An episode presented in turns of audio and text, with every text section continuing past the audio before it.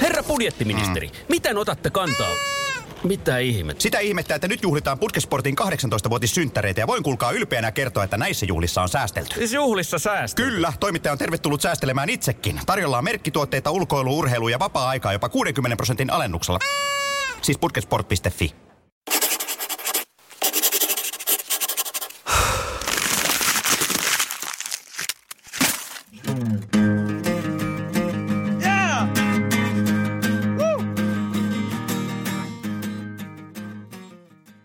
Biisitekijän päiväkirja, olla kuunnella Katriinalla vieraana Ismo Heikkilä. Terve. Mitä jätkä? Loistavaa. Pirtsakka pakkassa just nyt ulkona, mutta tämähän on makea, kun sperut palaa takassa ja teetä edessä. Ihan supermeininki. Mitä muut voisi toivoa? Miten on vuosi lähtenyt käyntiin? Tämä vuosi on lähtenyt ihan priimasti käyntiin.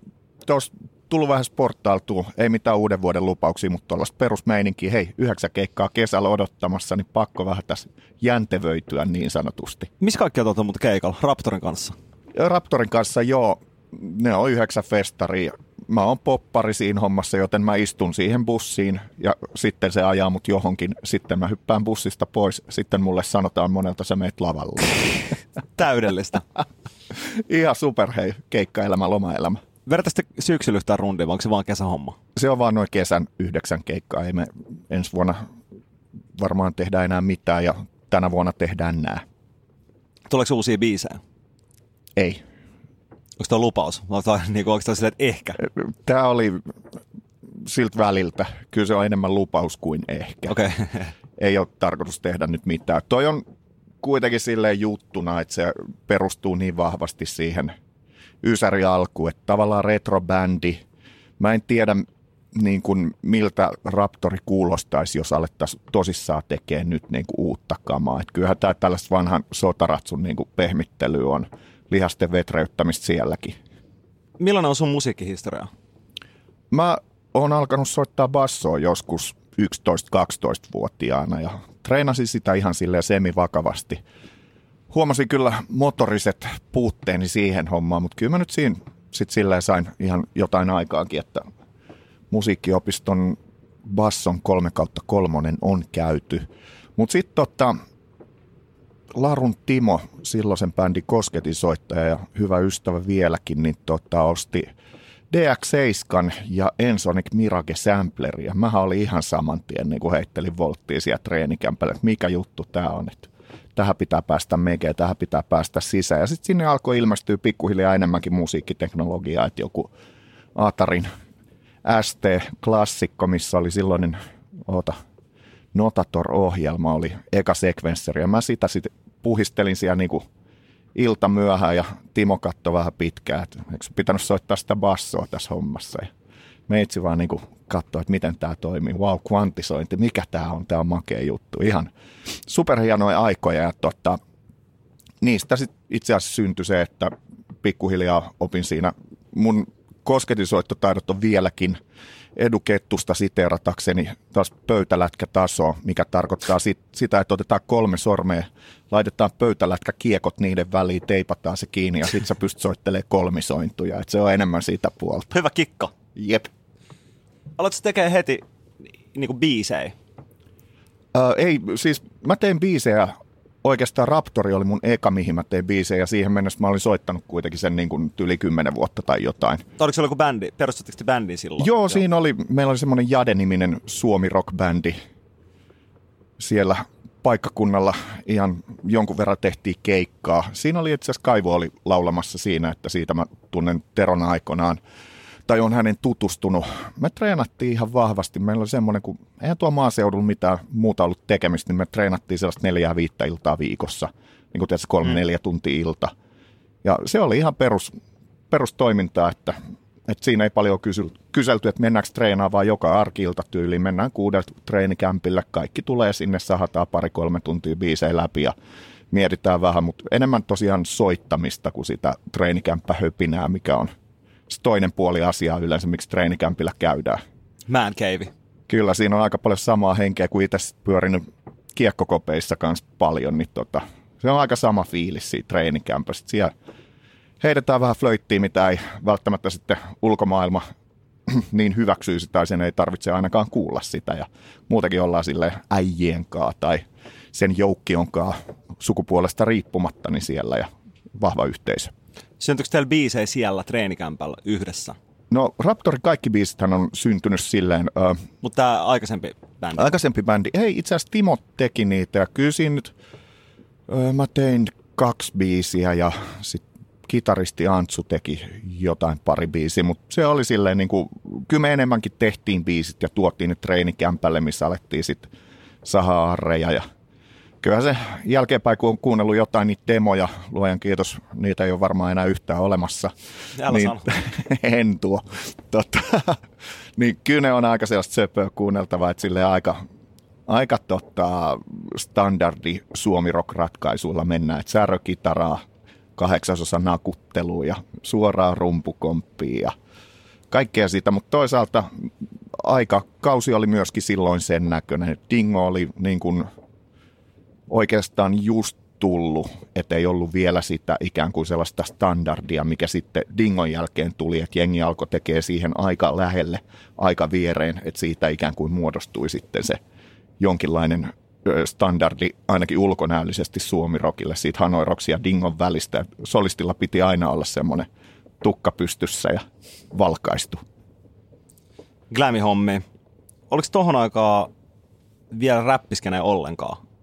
Oli se, mutta ei tuolla maalla oikein. Tiedäkään, puhutaan siis maaseutu on yhtä kuin Nurmijärvi tässä kohdassa hyvinkään seutu, niin äh, ei se siellä oikein ollut. Et siellä saattoi muutama puritaani jossain nurkissa hymistellä, mutta tota, kyllä se hyvin pientä oli siellä. Et sit se oli täällä stadin päässä nyt oli jo ihan viriliä toimintaa. Toimintaa tuossa kasari loppupuolella oikeastaan varmaan alkoi ilmestyä, mutta kyllä se meille oli toi räppihomma oli semmoinen enemmänkin, että se oli joku tämmöinen ilmiö, mikä me sitten konvertoitiin meidän surullisiin ja rumiin tarkoitusperiin sopivaksi. Kerro vähän, että miten Raptori perustettiin? Honkakorvan Mikko oli ollut Jenkeissä vaihto ja se oikeasti se tuli jätesäkillisen kanssa meidän treenikämpälle bunkkerille ja se oli täynnä räppikasetteja. Se oli ostanut kaiken, mitä se löytyi. Ja siellä oli, oikeasti siellä oli ihan hirveät herkkuu nyt, kun sitä katsoo. Uh, siellä oli Luke Skywalkerit, uh, NW8. Itse asiassa koko toi Compton-osasto aika vahvasti. Et siellä oli nimenomaan sitä uugeempaa kamaa, mikä oli tietysti Jenkeissä just silloin breikannut, kun hän oli siellä. Ei, ei ei ihan mainstreamiin asti, mutta kuitenkin siinä vahvasti breikannut. Sitten me kuunneltiin niitä ja mietittiin, että ei helvetti, että tämähän olisi järjetöntä tehdä tällaista suomeksi. Jufo ja Mikko tuli aikanaan ehdottaa mulle sitä ja sit mä olin silloin, mä olin aika diskogenren jätkiä. Niin kuin mä oon aina vähän ollut sille danceen päin kallellaan, niin tota, mä olin silleen, että ei kiinnosta tippaakaan. Että tota, ihan oikeasti, että eihän tällaista voi tehdä suomeksi. Ja kun se oli sitten tosi HC, että se niin kuin pahin, pahin koulukunta siitä, että siellä tosiaan se rumpukone vaan jauhaa 808, vetää jotain, tiedätkö, neljäsosa biittiä vaan ja sitten siihen höpistää päälle ihan niin kuin mitä sattuu. Mielellään bitches and host tyyppistä. Mahdollisimman rivo. Kyllä, mahdollisimman rivo stuffia, niin tota, mä olin silleen, että ei, tavallaan toi ei niin kuin kiinnosta mua. Mutta sitten alettiin miettiä, että mitä jos siitä tekeekin, että jos me tullaan niin kuin – hip päin, joka silloin oli iso juttu esimerkiksi. Siis tämmöinen niin dance-räppi-yhdistelmä, mikähän siinä olisi joku mainstreamissa. No itse asiassa joku Pump Up to Jam tai sitten toi Two Unlimited räjäytti pankkiin sitten vähän myöhemmin, niin kuin No Limit-osastolla. Mutta niin kuin vähän, mä olin sillä, että pystyisikö niin kuin tänne päin viemään jotenkin ja sitten niin yhdistelee täältä ja sitten kuitenkin ollaan suomalaisia, siitä oltiin kaikki samaa mieltä, että me ei oikein voida gettojen ongelmista nyt täällä kovin rehellisesti tehdä myöskään sanotuksia, joten se kääntyi siinä. Beastie Boysia oltiin myöskin kuunneltu paljon, mikä itse asiassa kuuluu meidän alkupäätuotannosta todella, todella vahvasti läpi myös lyriikasta. Joo. Et siellä on aika paljon sitä samaa henkeä. Kuka teillä kirjoittaa biisit? Sanat kirjoittaa kaikki Jufo. Öö, biisei mä oon tehnyt aika paljon, mutta myöskin co-writannut niitä eniten tietysti Kaivon kanssa. Yleensä silleen, että mulla on niin kuin, uh, biisi, idea, hahmo, soinnut, rakenteet, osat ja sitten Kaivo tekee siihen niin kuin melodioita. Mulla on yleensä riffitkin valmiina ollut, kun ollaan menty niin tekemään niitä, mutta kuitenkin sit siitä on lähdetty kimpas tekee, tekee eteenpäin ja on siellä sitten Kaivon omiakin biisejä tietysti, mutta kyllä mulla niistä taitaa valtaosa kuitenkin olla, että mulla on jotenkin sormet pelissä. Mikä oli ensimmäinen Raptor-biisi?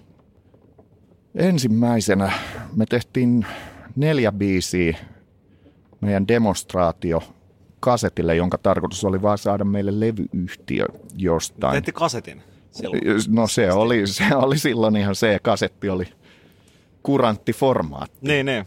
Niin ihan eka biisi, mikä me tehtiin, olisikohan ollut tuhansien sulojen maa. Siinä oli siis tuhansien sulojen maa, Rane, Raptori ja Oi Baby siinä kasetilla. Et Oliko se Oi Babystä eka, mikä julkaistiin? Vai? Joo, tai siis Sinkkuna? sinkkuna. A-puolella oli tuhansien sulojen maa ja B-puolella Oi Baby. Me Okei. tehtiin se tarkoituksella, koska me ajateltiin, että toi Oi Baby on kuitenkin se, mi- mikä niinku, meillä oli jo hyvä kokemus siitä, kun sitä meidän demonauhaa, se kulkeutui sitten Radio Cityin, joka oli silloin hyvin erityyppinen kuin nytten, mutta se oli semmoinen niinku kärkikanava Suomessa, vaikka se oli helsinkiläinen paikallisradio, niin se nousi niiden kuuntelijalistan ykköseksi se meidän demoversio Oi Babystä, joten me tiedettiin aika hyvin sinkkua tehdessä, että toi, toi tärppää, me voidaan A-puolelle laittaa huoletta joku biisi, mikä me haluttaisiin ehkä niin kuin nosteeseen vielä. Oliko tässä vaiheessa levyyhtiö vielä mukana? Joo, siis sinkku, sinkku tehdessä, se oli hauska. Silloin kun tuo Radio City-homma tuli. Ei, ei, me oltiin vasta lähetetty sitä kaikille Joo. levyyhtiöille ja itse asiassa samaan aikaan laitettiin radioille ihan vaan Tietenkin. että miksi ei Niin. tyylisesti, niin ne, ne sitten tarttu siihen kovasti ja kyllä siinä se ilmiönä tuli sitten, että ne oli aika hyvin messissä tai supportaamassa. Joku Niassa auttoi meitä paljonkin jossain kohti, niin kuin tavallaan sparraili jutuissa, mietiskeltiin ja kelailtiin kaikkea hölmöä. Hölmöä siinä. Mä en tiedä, haluatko se itse muistaa tätä, joten tässä saattaa olla jonkinlainen paljastus, mutta Paljastuiko te hyvin? Salaisuuksia. ei, ei. Kyllä se, kyllä Nasu oli ihan matkas siinä. Lähtikö levyyhtiö puuttumaan sanotuksiin? Me ilmoitettiin heti, että tota, niihin ei ole mitään syytä puuttua.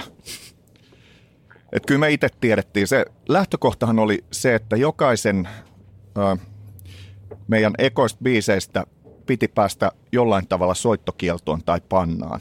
Oi Baby tehtiin sen takia, että, että ne sanat on niin rivot, irstaat ja törkeät.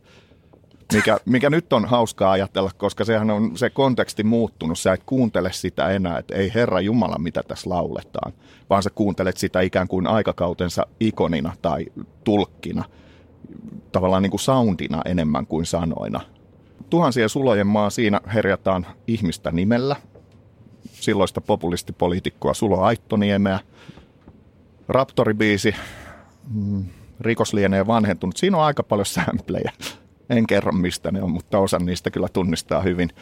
Ja no Ranessa nyt ei pilkata kuin skinejä, mikä nyt on aina kotiinpäin. Se ei ehkä olisi ansainnutkaan mitään soittokieltoa, eikä sillä yritettykään sitä. Joutuiko joku biisi, tai Oi Baby, menikö soittokieltoon jossain? Ei, ei. Eikä siitä noussut edes se, niin kuin sellaista isoa kohua. Me vähän oltiin pettyneitä jopa siihen. Odotettiin, että se olisi lähtenyt niin kuin enemmän sille, että mitä, miten tällaista voi tehdä. Mutta oliko se kannanotto? Oliko tavallaan punkki se asenne? Joo, joo, kyllä siellä aika paljon kuitenkin historiassa löytyy semmoista niin kuin, eikä Jufokan punkkari ollut, mutta kuitenkin me oltiin aika sellaisia vaihtoehtonuoria Jufon kanssa, että kaiken maailman niin kuin, tsekattiin kaikki näyttelemisosastot ja tällaiset, mikä oli silloin niin kuin, Turkka oli just kovassa huudossa silloin. Että tavallaan sitä kautta joo, semmoinen normien rikkominen. Anarkismi sanaa mä välttelen, koska se ei ollut anarkismia, mutta kuitenkin, että ollaan vähän vastaan jotain asioita. Otetaan kantaa rohkeasti ja sehän sitten jossain kohti pikku Ismo vähän harmittikin silloin, että kun tota, se, no kun se meni vaan siihen, tiedätkö, oi baby juttuun. Ja tavallaan meistähän sitten ikään kuin kovasti yritettiin muodostaa sellaista laatikkoa, että me ollaan semmoinen poikabändi. Niinhän me tavallaan oltiin. Niin. Nu- nuori jätki, ei siinä mitään, mutta tota, kun se ei ollut oikeastaan sit se totuus siellä kaiken takana. Että se tosiaan kävi vähän tunteisiin välillä, että tässä kuitenkin ihan oikeasti otetaan kantaa aika vahvastikin asioihin, armeijaan, ö, politiikkaan ja no kaikenlaiseen muuhunkin lapselliseen hömpään.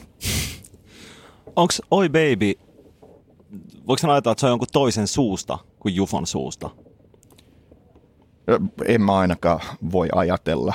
Tossahan aina kohtaa sellaisia niin tosi noloja tilanteita, kun sä oot jossain bileissä ja sitten tota, sit siellä on joku, että hei, ai, sä, sä oot se Ismo siitä Raptorista, joo.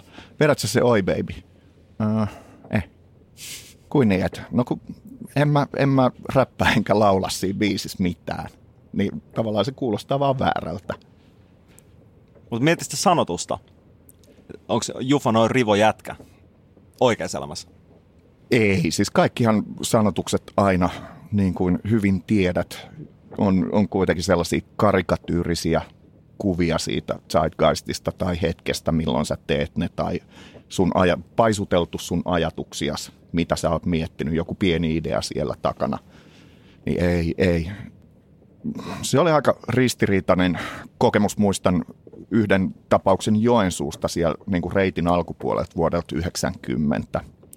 Oltiin siellä jossain baarissa, joka oli ihan hakattu täyteen. Se oli silloin vielä tosi, tosi outo tunne. Sitten mihän se tuli tosi tutuksi. Mm. Mutta mut sitten sieltä tulee niinku keikan jälkeen todella hemaiseva pimatsu, joka on jo valmiiksi silleen, niin kuin, mitä mä sanoisin, melko räikeästi pukeutunut, jos ymmärrät mitä tarkoitan. Lyhyitä vaatteita ja näin. Ja sitten se oli silleen, tuli mun luo, että hei, pystyt sä antaa mulle nimmarin. Meikä sitten siinä sulavana kosmopoliittina tietenkin, ai jaa, mihin tota, haluaisit tämän nimmarin, että tuossa olisi aika hyvin tota dekolteita näkyvillä. Sitten tota, Mimmi kääntyy, nostaa hameen ylös, näyttää mulle pakaraansa, jossa ei ollut alushousuja, ja ilmoitti, että pystyt sä laittaa sen tohon. Mitä sä teet tänään? Tota, mä menin ihan hiljaiseksi. Tuo olisi kirjoitettu. Kyllä mä ehkä vapisevin käsi sain just ja just kirjoitettua sinne jotain, mutta tota, siinä kaikki mä lähdin karkuun. Karku. Parkue. Kyllä. Lähtikö Raptorin suosio nopeasti? Siitä, kun te olette aloittanut? Joo, lähti. Se oli niinku ihan raketti. Et siinä oli joku tämmöinen ihme arvotyhjiö tai pop-tyhjiö Suomessa silloin just, että siinä ei ehkä ollut mitään niin isoa ilmiötä. Et Pähkösethän oli ollut semmoinen eka suomenkielinen rap-akti, ja sehän nyt ponnisti vähän eri lähtökohdista ja niin kuin eri näkemyksistä. Mutta toi lähti tosi nopeasti. Se oli varmaan siinä, että se crossasi aika hyvin. Et tosiaan ton tietynlaisen vaihtoehtoisuuden tai vaihtoehtoisen asenteen myötä se breikkasi rockipiire, rockipiireissä tosi hyvin. Ja sitten vastaavasti, kun se on olemukseltaan sitten taas tuollaista niin kuin diskoa. Että kyllähän mä jostain naureskellen luinkin sitten, kun meitä pidettiin silleen, että me ollaan ensimmäinen tämmöinen varten otettava kansallinen ilmiö, joka on ikään kuin kansainvälistä tasoa. Itse on täysin eri mieltä asiasta. Mutta se on freesin kuulosta kamaa vieläkin. Oi baby, niin kuin, Joo, kiitos, kiitos siitä. se, se, on tosi, mun mielestä se on ajattoman kuulonen. Joo, siinä iso osuus on Mitroilla meidän tuottajalla, joka siis, se soundi on vieläkin, niin kuin mä oon itse hämmästellyt Joo, samaa, joo. mutta toisaalta hei, mitä siinä on? Se on, nyt kun katsotaan taaksepäin, silloin se ei ollut vielä ihan näin varmaan, kun se on nyt siinä on 808, 909 rumpukoneet, joita käytetään koko ajan vieläkin. Ö, olisiko siinä bassolaitteena, en mä muista, onko siinä DX7, jossa on se klassikko basso. Ja niin kun, si, siinä on tietysti samat synat, tavallaan samaan soundiin niin paljon, mitä käytetään nyt. Nyt sitä käytetään tosi eri lailla.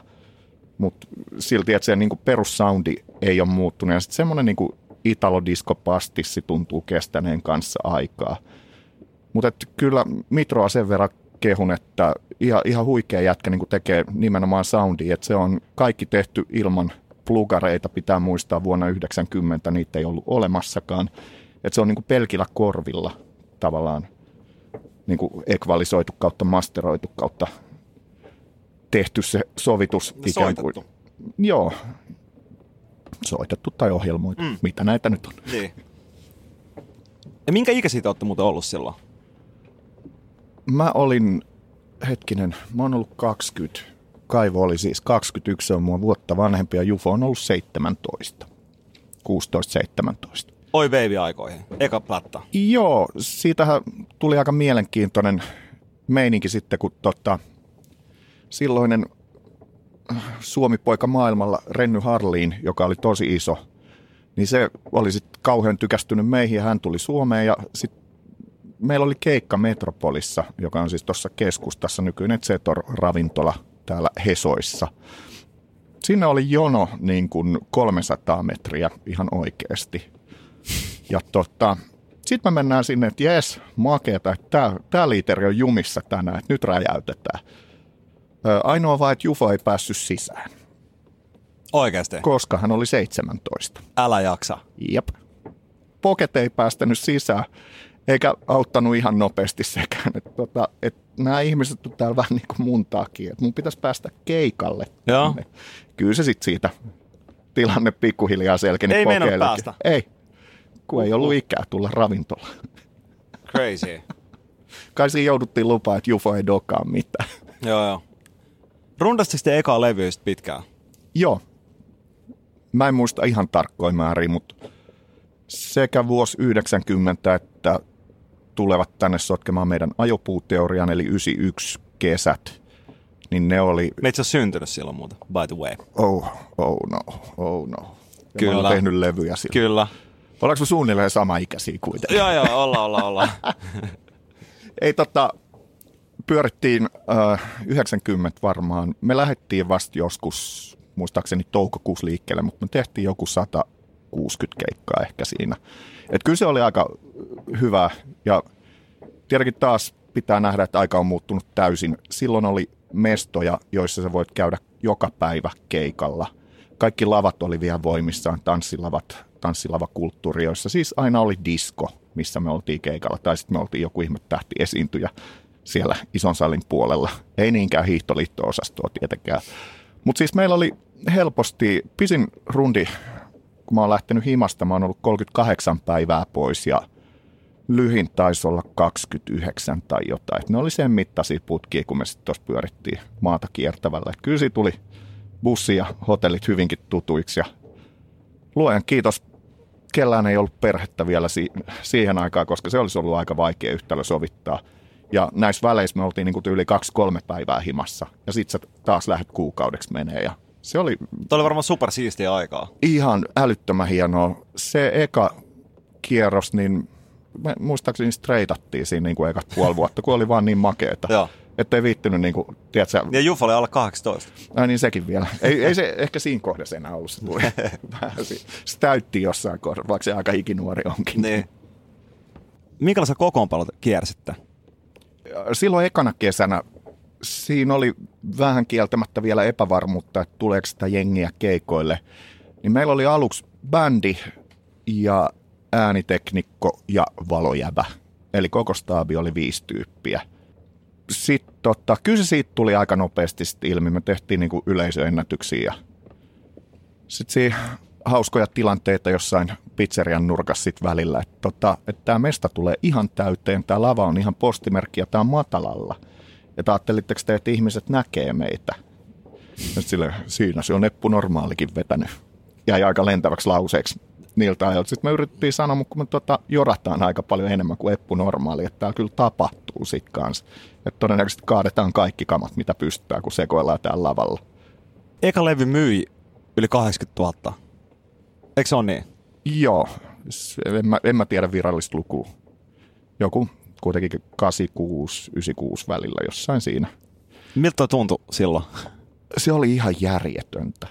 Tietenkin kaikki se, mitä, sä oot, mitä kohti sä oot ponnistellut nuoruutesi, vaikka toi tulikin hyvin instanttina, niin kuin ehkä aikaisemmin tuli selväksi, että tämä ei ollut mikään semmoinen neljän vuoden suunnitelma, vaan se tuli niin kuin enemmän kuukausissa koko Raptori. Että herra Jumala, mikä, mikä imu, mikä veto.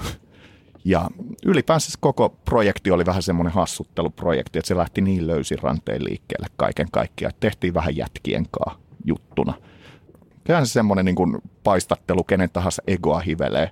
Meillä on aina ollut Raptorissa se hyvä, että kun me kävellään kadulla, niin jokainen meistä on periaatteessa saanut, kukaan ei tunne meitä yksin. Mutta jos me kävellään kolmistaan, niin vieläkin kaikki tuntee tuo, kun pyörittää. Et se on omituinen asetus, että ei ollut sitä tavallaan tähteyden väärää puolta. Okei, on mulla joskus ollut oven takana jotain pikkulikkoja silloin pahimpina aikoina. Ja sitten mä ilmoitin niille, että tämä on mun hima ja tämä ei ole ehkä ihan suotava, että olette tässä rappukäytävässä. Naapurit häiriintyi ja kaikkea. Ja sitten toinen niistä meni parvekkeelle ja toinen tuli soittaa ovikella, että toi hyppää tuolta alas, jos sä et nyt Älä jaksa. joo, joo, se ei, oli, ei, ei, ei, ei. oli jänniä hetkiä elämässä ja sitten mä totesin, että ei se kyllä ehkä nyt hyppää ja tota, teidän pitää tosiaan vaan lähteä nyt pois tästä, että kaikki on hyvin. Minkälainen se skene, räppiskene oli silloin Suomessa? No kyllä ne meitä halusi vihata kaikkia, väheksyä kovin paljon. Et tietenkin ymmärrettävää siinä mielessä, että he oli ikään kuin puritaanisia genren vaalioita, tällaisia viimeisiä viisaita tai ensimmäisiä viisaita. Ja me tultiin ja mokattiin koko homma. Tietenkin me tehtiin suomeksi, me tehtiin jotain ihan muuta kuin mitä se räppi heidän ajatuksissaan oli. He olivat tehneet siihen mennessä jo monta vuotta sellaista hyvin esikuvilleen uskollista matskua ja sitten nämä niin kuin hyvinkään puupäät tulee tänne ja vetää spede shown koko hommasta. Kyllä mä ymmärrän niiden pointti, se oli ihan vahva. Et meillä oli silloin niin kuin vihakkeja oli vähän molemmilta puolilla. Skinit kävi väliin meidän keikoilla riehumassa, yritti vähän tulla tervehtimään ja sitten tota, tämä hiphopparit toisesta päädystä, sitten nekin halusi vähän tulla tervehtimään meitä välillä. Et se oli semmoinen, siinä painettiin sitten menee. Miten media suhtautui teihin? En mä tiedä, me suhtauduttiin mediaan hyvinkin tota, nenäkkäästi. Me oltiin ihan kuusipäät koko jengi siellä. Oliko se se asenne? Joo, joo. Joo. joo. me ei haluttu puhua, tai oikeastaan meillä oli semmoinen sääntö, että meillä oli sokeripaloja taskussa jokaisessa haastattelussa. Ja jos joku erehtyi puhuun sanankin asiaa, niin muut kaivo sokeripalat taskustaan ja heitteli sitä. Ja tämä oli merkki siitä, että nyt turpa kiinni. Tätä tehtiin silloin tällä. Miksi sokeripalat? Niitä oli saatavilla. Mitä sä ajattelit? Niin, niin, niin. Puukkoa. Joo, se olisi, ollut, se olisi kova. Joo, kivääri. Nyt, kesä, joo, otan nyt tota, äh, tulevalle kesällä kiväärimessejä. Joo. Niitä alkaa heittää. Ei huomaa, että mä puhun asiallisia, eikä kukaan heittele mua sokeripallolle. Ehkä se johtuu siitä, että mä en kertonut jäbille, että mä oon tulossa Niin, niin se tänne. on, totta, totta, totta. Sä oot yksin. Aivan. Ja sä oot ottanut teehenkään sokeria etkä hunajaa. Ei, en mä käytä. Mä Raaka. sokeria ylipäänsä. Tiedät syynkin nyt. Sitten kun te aloitte tekemään tokaa levyä, minkälainen se olisi prosessi? Mä en tiedä, onko hankala oikea sana, mutta kyllä siinä niin kuin kynnys nousi tietysti, kun sulla on tommonen alla. Niin ihan semmoinen järjetön paine. Sitten sä oot ollut käytännössä rundilla siitä lähtien, kun se levy on julkaistu. Ja sitten sulla on joku kuukaus, kaksi kuukautta aikaa niin kuin tehdä uudet biisit. Ja ainahan me tiedetään, että eka levy on se niin kuin jasso tyhjäksi levy. Että kaikki idikset, mitä sulla on siihen asti elämässä tullut, niin sä suolat siihen. Ja kakkoslevy on sitten se, mikä pitäisi oikeasti tehdä, mikä pitäisi säveltää hyvin ja siinä hetkessä ja minkä pitäisi mennä eteenpäin ja tuoda uusi puoli asiasta esiin. Jälkeenpäin kun mä ajattelin, niin olisi pitänyt tehdä ehkä levyllinen Oi Baby ja vaan sit siitä tai jotain. Mutta on hyvä, että puhutaan, koska mulla on nyt tokalevy niin kuin pitää tehdä. Aivan, aivan. Tää on Tu- hyvä. tunnet sä niin, samanlaisen? Pistä vinkki, tunne. Kyllä mä, mä joo, pystyn samaistumaan tuohon. Mutta tossa on se ero, että teillä on ollut niin, niin huikea se, miten se on lähtenyt ekalla levyllä jo, ekalla Mm. sinkulla. Että on tosi harvinainen tilanne. Joo, se on, Ja vielä kun ajattelee sitä aikaa, että kun räppi ei ole ollut, nyt ajattelee räppiä, kun se on tavallaan isoin ge- genre, mitä on. Se on niin kuin mainstreamia. Se ei ole silloin ollut vielä. ei sitä ei tosiaan ollut Niin. silloin niin kuin suomenkielistä räppiä. Pääkköset oli yhä ainoa esimerkki. Never heard. Mä en se oikeasti kuulu. Joo, no mutta se ei ehkä ole kovinkaan lähellä Joo. räppiä. Joo. Toka levy, miten, miten se alkoi syntymään? Paineette alla. Joo, sitä alettiin sitten vääntää siinä. Et Tietenkin sitä itselleen yritti uskotella että kovasti, että tämä on, tää on ihan ok ja paskaaksi tässä, että kaikki hoituu ja kaikki muut nämä perus NLP-mantrat, mitä siinä nyt osasi siihen ikään. Mutta tota, kyllä se totuus oli, että, että oli siinä paljon duunia. Jotenkin halusi viedä asian ihan eri tasolle. Niin kuin, että, että olisi ihan erilainen. Että tavallaan tämä lapsellinen ja klassinen, että nyt mä haluan paljastaa sen, mitä Raptori oikeasti on. että se on paljon muutakin kuin Oi Baby.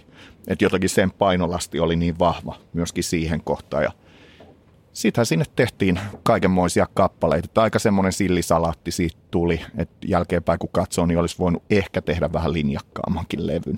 Mutta toisaalta ne oli ne ajatukset yhä.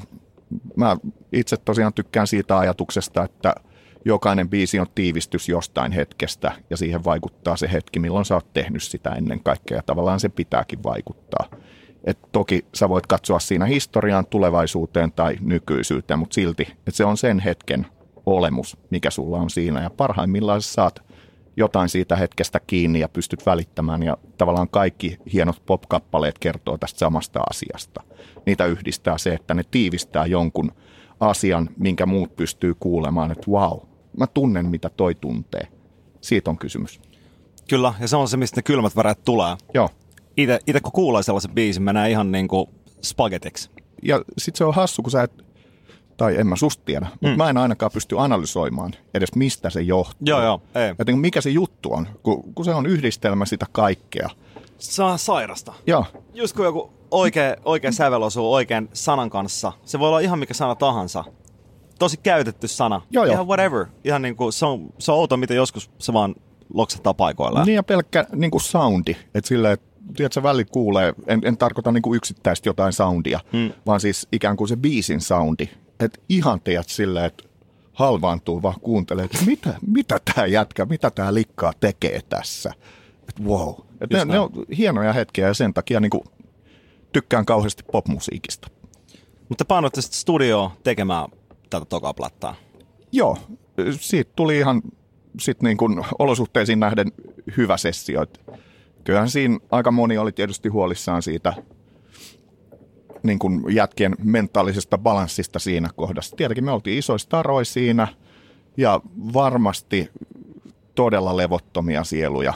Et niin kuin painettu just tosiaan puoli vuotta ympäri Suomea hirveän suksella ja sitten yhtäkkiä sun pitäisi rauhoittua studiossa, niin sanotusti vetää silmälasit päähän ja alkaa tehdä kaikessa rauhassa painettomasti ja niin kuin hyvällä meiningillä. Et kyllä siinäkin oli kaikenlaisia hetkiä. Mullakin kun on vähän se, että jos mua joku kiukuttaa, niin mä alan mököttää. Ja sitten tietenkin kun koki, että ne biisit on hyvin paljon mun juttu.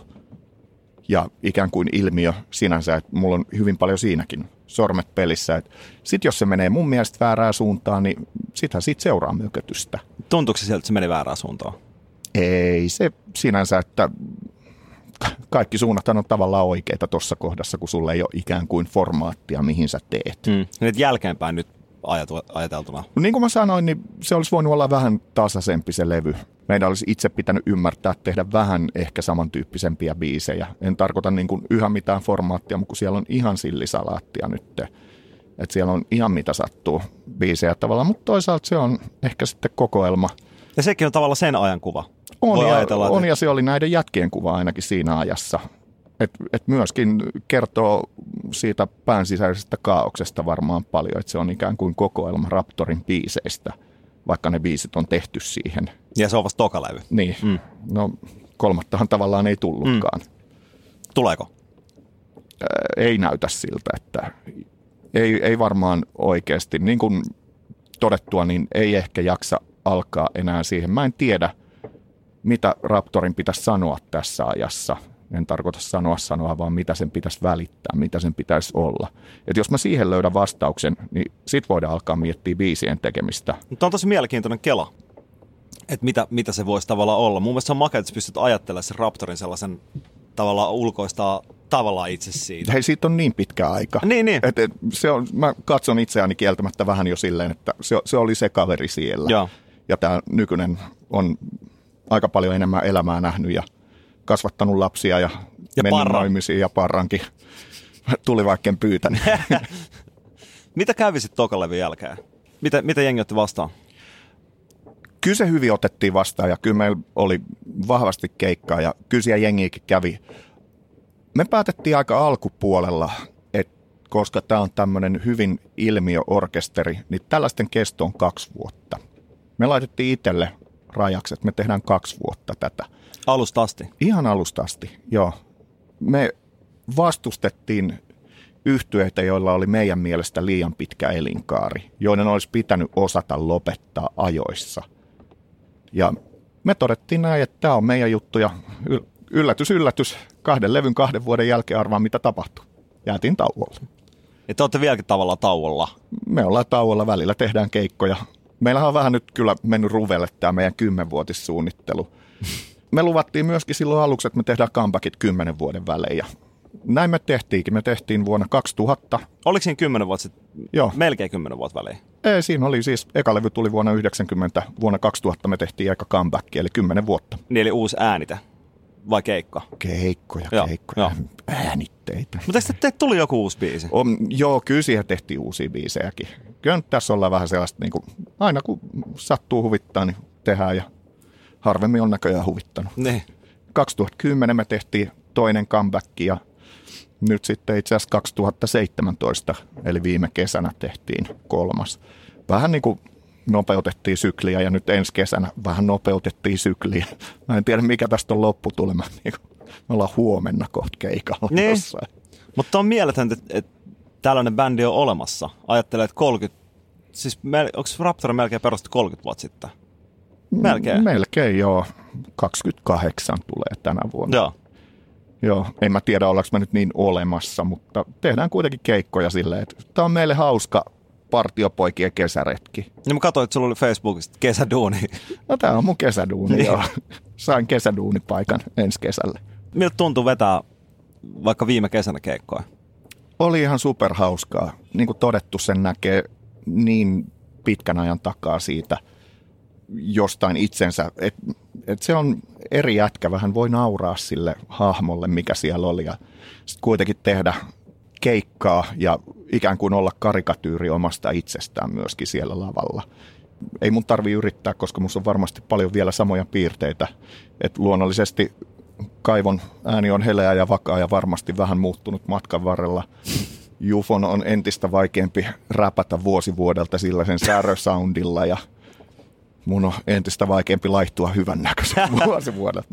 Tää, Älä, älä. Tää, ei, tää liittyy siihen. Totta. Mun mielestä jäbä vaan komistuu oikeasti. Voi kiitos, voi kiitos. Sä et ole nähnyt mua 23, ei kun kahdeksan vuotta sitten, kun sä et ollut syntynyt. Kää, kahdeksan vuotta. Tota, tämä itse asiassa liittyy siihen, että meillä on määritelty roolit aikanaan. Kun kaikki kysyvät, että mitä teette tässä, kun tämä ei ole perinteinen bändi. Se oli silloin hirveän aikanaan niin kuin semmoinen kurantti kysymys, kun ei soiteta kitaroita tai rumpuja, niin mitä te teette tässä bändissä? Ja sitten se aina todettiin, että Jufo räppää, Kaivo laulaa ja Ismo näyttää hyvältä. Kova. Oli pikkas ehkä, voisi sanoa semmoinen Me Too-kamppiksen kohta tossa. että Kaik, kaikki muut tekee jotain oikeasti. Joo, joo, joo. Oletko miettinyt, että jos Oi Baby julkaistaisiin vaikka nyt? Mikä reaktio olisi? Eihän sitä voisi julkaista nyt. Se jäisi ihan marginaaliin, koska mielensä pahoittajia on niin paljon. Että jos oikeasti äh, viime kesänä Robinin Hula Hula biisistä Joensuussa nousi kauhea haloo, koska siinä jotenkin veivataan lantiota. Ei, Niin kyllä mä ajattelin, että mihin tämä aika on mennyt. Tavallaan Tämä tää on niinku- homeista. Mun mielestä, on, on, mun mielestä just joku Oi Baby olisi tavallaan nyt hyvä julkaista. Sen takia, että se ei ole se biisin pointti olla loukkaava millään tavalla, mun mielestä. Ei, ei, eihän se ole ketään vastaan muuta kuin tavallaan sitä ilmiötä Kyllä. itseään vastaan, että sä et voi puhua ja Mutta mutta tämä on just hyvä miettiä, että miksi ei voisi. Koska jos sulla on tavallaan, sulla on puhdas mieli, tava, sillä, että sä oot niinku terve ihminen, niin mun mielestä tällaiset asiat on niinku hyviä keskusteluaiheita. Vaikka joku Me Too-homma, se, että jos jotkut, jotkut ihmiset on käyttäytynyt niin tai käyttäytyy niin, se ei voi olla sellainen asia, mikä vaikuttaa niin, että, että, että se itse voisi edes puhua siitä aiheesta. Eihän se ole sellainen, että siitä pitäisi hiljentyä missään nimessä. Mun mielestä vaan pahentaa asioita. Ei, mutta tämähän on tämä someällinen aika tehnyt sen, että lähes jokainen asia saa vastavoiman itselleen. Kyllä. Lähes jokaisesta mihinkään suuntaan kantaa ottavasta jutusta tehdään vastaveto, jossa sitä sitten dissataan. se vielä tuohon, että tämä mun mielestä se biisi on sen takia myös hyvä niin kuin nytten, koska se herättäisi keskustelua. Mä en tiedä, mitä kävisi, jos vaikka se jakaisi Facebookissa nytten. Loukkaantuuko joku siitä oikeasti? Niin, Voiko loukkaantua? Tav- tavallaan siinä oli silloin niin paljon isompi voima takana, että se lähti radioiden kautta. Mm. Että se soundi oli silloin tuore. Toki jos sen ajattelee tietenkin, niin kuin ajattelitkin, että tekisit nykysoundilla, Mutta silti mä epäilen, että se jäisi aika moneen sensuuriin jo kiinni. Me ollaan tultu niin, kuin niin paljon kohti pimeämpää keskiaikaa niistä ajoista, asiassa jos toisessakin. Et mä en usko, että sillä olisi orgaanisia mahdollisuuksia levitä kovinkaan paljon. Riip- Samalla tavalla. Niin riippumatta ikään kuin olisiko se hyvä biisi vai huono biisi. Toki mm. naivisti haluan luottaa siihen, että hyvät biisit leviää aina jotenkin. Niin, Clint Eastwood kysyttiin, että mikä on, kun sä oot tehnyt niin paljon menestyksekäitä leffoja, että mikä se salaisuus on. Se alkaa nauraa siinä haastattelussa ja sanoo, että maailmassa on niin monta huonoa elokuvaa, jotka on menestynyt, ja niin monta hyvää elokuvaa, jotka ei ole menestynyt, että mä en todellakaan tiedä. Että jos mä tietäisin sen, niin asia olisi varmaan eri tavalla. Ja se, että, että eihän noista voi ikin tietää, mikä tavallaan toimii ja mikä ei. Sitähän tutkittiin myöskin popmusiikkia tai biisin tekemistä. Ja siihen ei oikein löydetty sille vieläkään. Se oli muistaakseni viime vuonna tuli tutkimus, että ne oli tekoälyllä koittanut tehdä popkappaleita ja ei se oikein vieläkään, että siinä on liian paljon sellaisia hienostuneita parametreja. Ja sitten kun siinä aina pitää olla se pieni yllätys, joka ei saa olla liian iso mm. yllätys, että sun pitää pysyä vaihteluvälin rajoissa, mutta kuitenkin mennä jompaan kumpaan reunaan sitä vaihteluväliä. Ja just oikeassa kohdassa ja just oikealla tavalla. Et se on tosi vaikea saada se osuma ja leffoissa on varmasti ihan sama Kyllä. juttu takana. Mutta mä uskon siihen, että tai sä tiedät, että sä tuntee, kun sä teet biisin, niin sulla syttyy joku hehkulamppu. Vaikka se olisikin joku ihan maailman simppelein perusasia, mutta se sulle sillä hetkellä tuntuu jotenkin mullistavalta. Niin jos saat sen mullistuksen tunteen niin kuin siihen tavallaan paperille, siihen biisiin, sen hengen, sen jo, jonkun oudon innostuksen, jonkun oudon tunteen, niin yleensä se välittyy sit ihmisille. Joo. Jos sä teet jonkun biisin tässä näin niin kuin A-molli, F ja C, G, ja yrität tehdä jotenkin helvetin tarttuva biisi, niin se voi olla tarttuva, mutta se ei välttämättä tarkoita, että se on millään tavalla koskettava. Kyllä. Oot sä itse huomannut ikinä, kun sul syttyy se hehkulamppu? Oot sä aina oikeassa silloin? Onko sulla semmoisia hetkiä, että et sä, et, jes, tää on makeet, mitä mä oon tehnyt. Sitten sä menet kolmen tunnin jälkeen, että äh, oliko se tää? On, on, on. Ja sitten on myös sellaisia, että sulla on tavallaan se hehkulamppu, mutta se kelaat, että tää on ihan todella huono juttu. Vaikka Joo. sulla onkin se tunne. Sitten sä taas kuuntelet sitä vaikka kolme tuntia myöhemmin, ja se tuntuu, että tässä on jotain. Tai sitten voi käydä myös niin, että niitä, niitä tavallaan kerääntyy sun niinku, että sulla tulee paljon niitä. Esimerkiksi mä en ikin tee tavallaan yhtä biisiä. Et nytkin kun mä kirjoitan toka mä kirjoitan niinku, tavallaan sata biisiä samaan aikaan periaatteessa. Et mulla on tosi paljon syntyy niinku idiksiä ja kaikkea, mutta niistä ei mistään tule valmista. Sitten yhtäkkiä, kun niitä on niinku ihan sikana, niin ne jotenkin alkaa oudolla tavalla yhdistyä. Että itse alkaa ihmettä, että okei, tällaista mä nyt ajattelen, että näinkö mä nyt mietin. Ja sitten se alkaa niinku muodostua, ja sitten sieltä alkaa tulla niitä biisejä. Et mulla se menee sillä, että mä en osaa kirjoittaa yhtä biisiä jostain yhdestä aiheesta. Ai ja, mulla on itse asiassa ollut aika toisinpäin. No. Että... Mutta se on Mut... se meidän ero, sä oot menestynyt, mä Hei, mä oon ollut sitä joskus, ennen, ennen kuin tuli oli keksitty. Tota, mulla on enemmänkin sillä, että mä joudun keskittymään no muutenkin aina ollut vaikea keskittyä yhteen asiaan niin kuin hirvittävän intensiivisesti. Että mä pystyn sen niin kuin puoli tuntia, tunnin ehkä olla ja sitten mun on pakko pitää breikki. Hmm. Pieni breikki ja äänihommissa kaikki tietää myöskin sen, että sä et pysty niitä kauhean kauaa tekemään kuuroutumatta. Riippumatta teet sä musaa vai leikkaat sä ääntä vai yrität sä masteroida jotain, niin se on aina sä vaadit sen breikin siihen, että valitettavasti – se ei ole nykyaikaan sopiva tapa, koska meidän pitäisi saada kaikki heti valmiiksi, niin kuin vartissa. Kyllä. Ja sitten sen pitäisi olla aukottoman hyvä ja sellainen, että sitä ei tarvitse ikinä jälkeenpäin koskea. Niin toi on musta hieno semmoinen todiste siitä, että ihminen käyttöliittymänä ei ole kovin nopeasti kehittyvä tai edes menossa sinne päin, että evoluutio tekee työtään, mutta todella hitaasti tästä on pakko sanoa, että Oi Babyn tekeminen kesti sen puoli tuntia. Mikä, mikä on se toinen puoli kolikkoa sitten taas, että sitten kun se lamppu syttyy ja jos on oikea mielentila, tässä tapauksessa oikeat ihmiset ympärillä, niin kyllä se sitten niinku, jos se visio jakautuu kaikille siinä kohdassa, niin kyllä se oli sitten ihan semmoinen, että kaikki ties saman tien, että ei, ei mitään kysyttävää. Ehkä mä tarkoitan sitä, että vaikka nyt teilläkin aluksi, että sä oot tehnyt tosi pitkään musaa jo tätä ennen, ja sieltä ei ole tullut vielä vaikka sellaisia biisejä, mitkä koskettaisi ihmisiä tai menisi tavallaan eteenpäin. Sitten kun sä oot oikeassa paikassa oikeassa aikaa itse jotenkin auki tai jotain, niin sitten tuleekin se biisi. Se yleensä tulee super nopea. Sitten se, mikä jää elämään. Et sama vaikka mulla kaikki, mitä rakastin viimeisin sinkku, joka sitten menikin äh, tavallaan menestyi isommin kuin mun aikaisemmat sinkut. Se syntyi niinku puolestoista minuutissa. Sieltä mä otin vaan skeba käteen ja soitin, mä tiesin, että nyt tulee biisi. Sitten se vaan tuli. Mutta sitäkin oli edeltänyt sitten taas sellainen aika, että mä oon koko aika niinku sen musiikin parissa, niinku, että mä keskityn vaan musiikin tekemiseen. Ja tavallaan syntyy paljon juttuja ja tavallaan ei synny. Että on myös paljon sellaisia biisejä, mitkä, että niitä vaan tulee ja ne jää jostain syystä, että mä en ikinä soita niitä. Sitten jotkut biisit jotenkin koskettaa itsensä niin paljon, että jaksaa niinku soittaa se vaikka tuottajalle tai frendeille tai treenikämpällä muille, ja sitten jengi saa sitten kiinni. Ja yleensä tapahtuukin silloin tosi nopea. Eli se orientaation merkitys, sanoit, että sä oot tehnyt musaa paljon just siinä kohtaa sitä hmm. ennen. Niin näet sä sen, että se avaa sua ikään kuin, tuokse se helpommin sen hyvän biisin esille?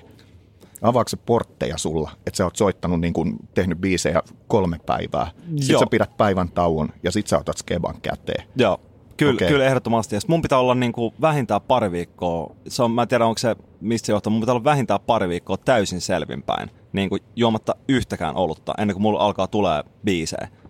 Toi on muuten hauska, mä otan tosta ihan vähän kiinni, kun no. meillähän kanssa aina oli se, että kuinka kännistä teette nämä jutut. Silleen, että ei mitään mahdollisuutta tehdä näitä kännissä, sori, ei keikkoja eikä niin kuin mitään, että se, ei se ainakaan mulla niin kuin, ole edistänyt elämässäni mitään ei, työntekoa, että mä oon humalassa ei. tai edes krapulassa. Ei, ei yhtään. Vaikka jengi puhuu siitä luovasta krapulasta, niin kyllä se... Mun mielestä luova krapula tulee jostain er, ihan eri jutuista kuin alkoholista ja muista. Mä en halua kuulla tosta. Mutta mä oon aika sellainen kausittainen, niin kuin, että välillä mulla saattaa olla, että mä vaikka tiedätkö, biletän ja hengaa tosi paljon friendien kanssa, en keskity silleen musiikkiin, että mulla on vaikka paljon keikkoa, mä keskityn niihin. Mutta mä ajattelen, että on sellaisia vaiheita, että sä oot tavallaan vähän kuin, niin kuin joku, mikä se on liitutaulu sieni, miksi se sanotaan, no vaikka pesusieni. Niin, se, sä, sä oot käynyt tietokoneen aikana koulussa. et mä imen niin kuin tarpeeksi juttu itteneen kokemuksia ja kaikkia tarinoita ja kohtaamisia. Sitten kun se alkaa täyttyä, se alkaa niin kuin vuotaa itsestään se sieni, niin sitten on aika puristaa se täysin kuivaksi taas ja katsoa, mitä siitä syntyy. Joo. Ja, mutta väli voi olla niin myös, että yrittää elää pari kuukautta just sellaista jotenkin vastaanottavaa vaihetta, mutta ei sittenkään synny mitään. En mä tiedä. Se on mun mielestä vähän jägää myös se, että onnistuuko kirjoittaa hyvä biisi, mihin on itse tyytyväinen. Se on kaikista vaikeinta. No, sitähän se on. Miltä näyttää Raptorin tulevaisuus? Synkältä. se, sitä se on ollut aina ja sitä se tulee olemaan. Ei meillä ole tulevaisuutta. Me oikeasti nytkin 2017 kesä tehtiin sillä meiningillä, että me tehdään nämä neljä keikkaa. Sitten oli niin hauskaa, että me otettiin viides keikka vielä kesän loppuun. Ja sitten me tehtiin ne, sovittiinkin, että nämä tehdään ja nyt ei niin keskitytä mihinkään menneeseen tai tulevaisuuteen. Ja sitten syyskuussa siinä kuukauspuoltoista sen viimeisen keikan jälkeen istuttiin alas. Tavallaan tehtiin pientä tilinpäätöstä, että mikä meillä jäi viiva kesästä, oliko meillä hauskaa, jaksettiinko me, koettiinko me, että tässä oli jotain järkeä jengille myöskin, että koska eihän tuommoista niin ilmiömusaa voi tehdä, jolla jengi on messissä. Että toi on ihan pimeätä sitten mennä tyhjille saleille vetää niin kuin, tämän ikäiset äijät niin noit biisejä. Se on tavallaan vitu hauskaa. No se on kyllä totta, että siinä olisi oma kulmansa. Todennäköisesti mekin nautittaisiin siitä ekalla keikalla kovasti. Mut, tota, Täällä ei olekaan ketään. Mutta sitten tota, kyllä siitä sitten aika nopeasti kirkastui, että oli kyllä niin kiva ja kaikilla varmaan aika semmoinen jaettu fiilis just siitä, että oli niin erilaista kuin joskus ennen. Et pitää yhä muistaa, että ennen viime kesää oli seitsemän vuotta edellisestä keikoista, joita tehtiin parikyt. Ennen niitä oli kymmenen vuotta edellisistä keikoista, joita tehtiin, en mä muista, joku varmaan saman verran parikyt, joita ennen oli kymmenen vuotta siitä varsinaisesta kulta-ajasta. Että tavallaan me ollaan ehditty unohtaa jo moneen kertaan ja ikään kuin jokainen on luonut nahkansa työ- ja henkilökohtaisessa elämässä moneen kertaan tässä välissä – 28 vuotta on tosi pitkä ajanjakso mille tahansa prosessille. Ja tälle se on, niin kuin, voisin sanoa, heittämällä liian pitkä, mutta koska me tehdään keikkoja, sanon, että juuri sopiva. Miten sitten sun oma biisin kirjoitus? Kirjoitat sä biisejä huviksesi? Soitat sä?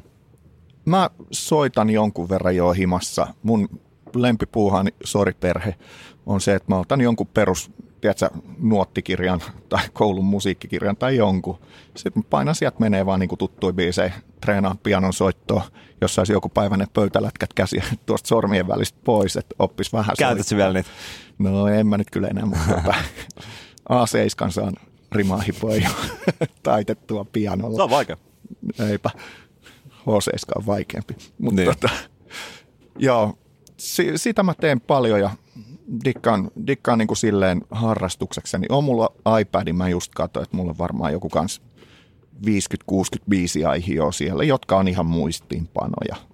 Silleen, että mulla oli hirveä vaikeus siihen, kun mä otin sitten tuossa Raptorin jälkeen vähän sen niin kuin spartalaisen ajatuksen, että mä en halua täyttää mun kotiani musiikkiteknologialla, mikä olisi mulle aika semmoinen ominainen ajatus.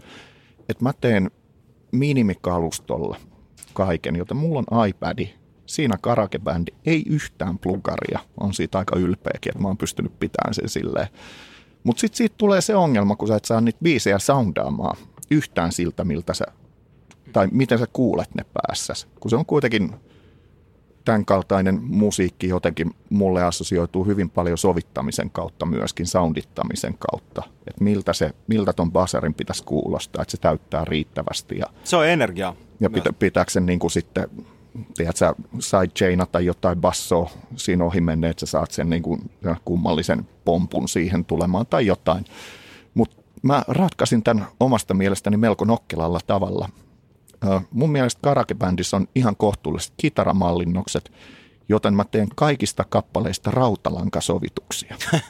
Mitä ikinä biisejä mä teen, ne on rautalankaa. Siistiä.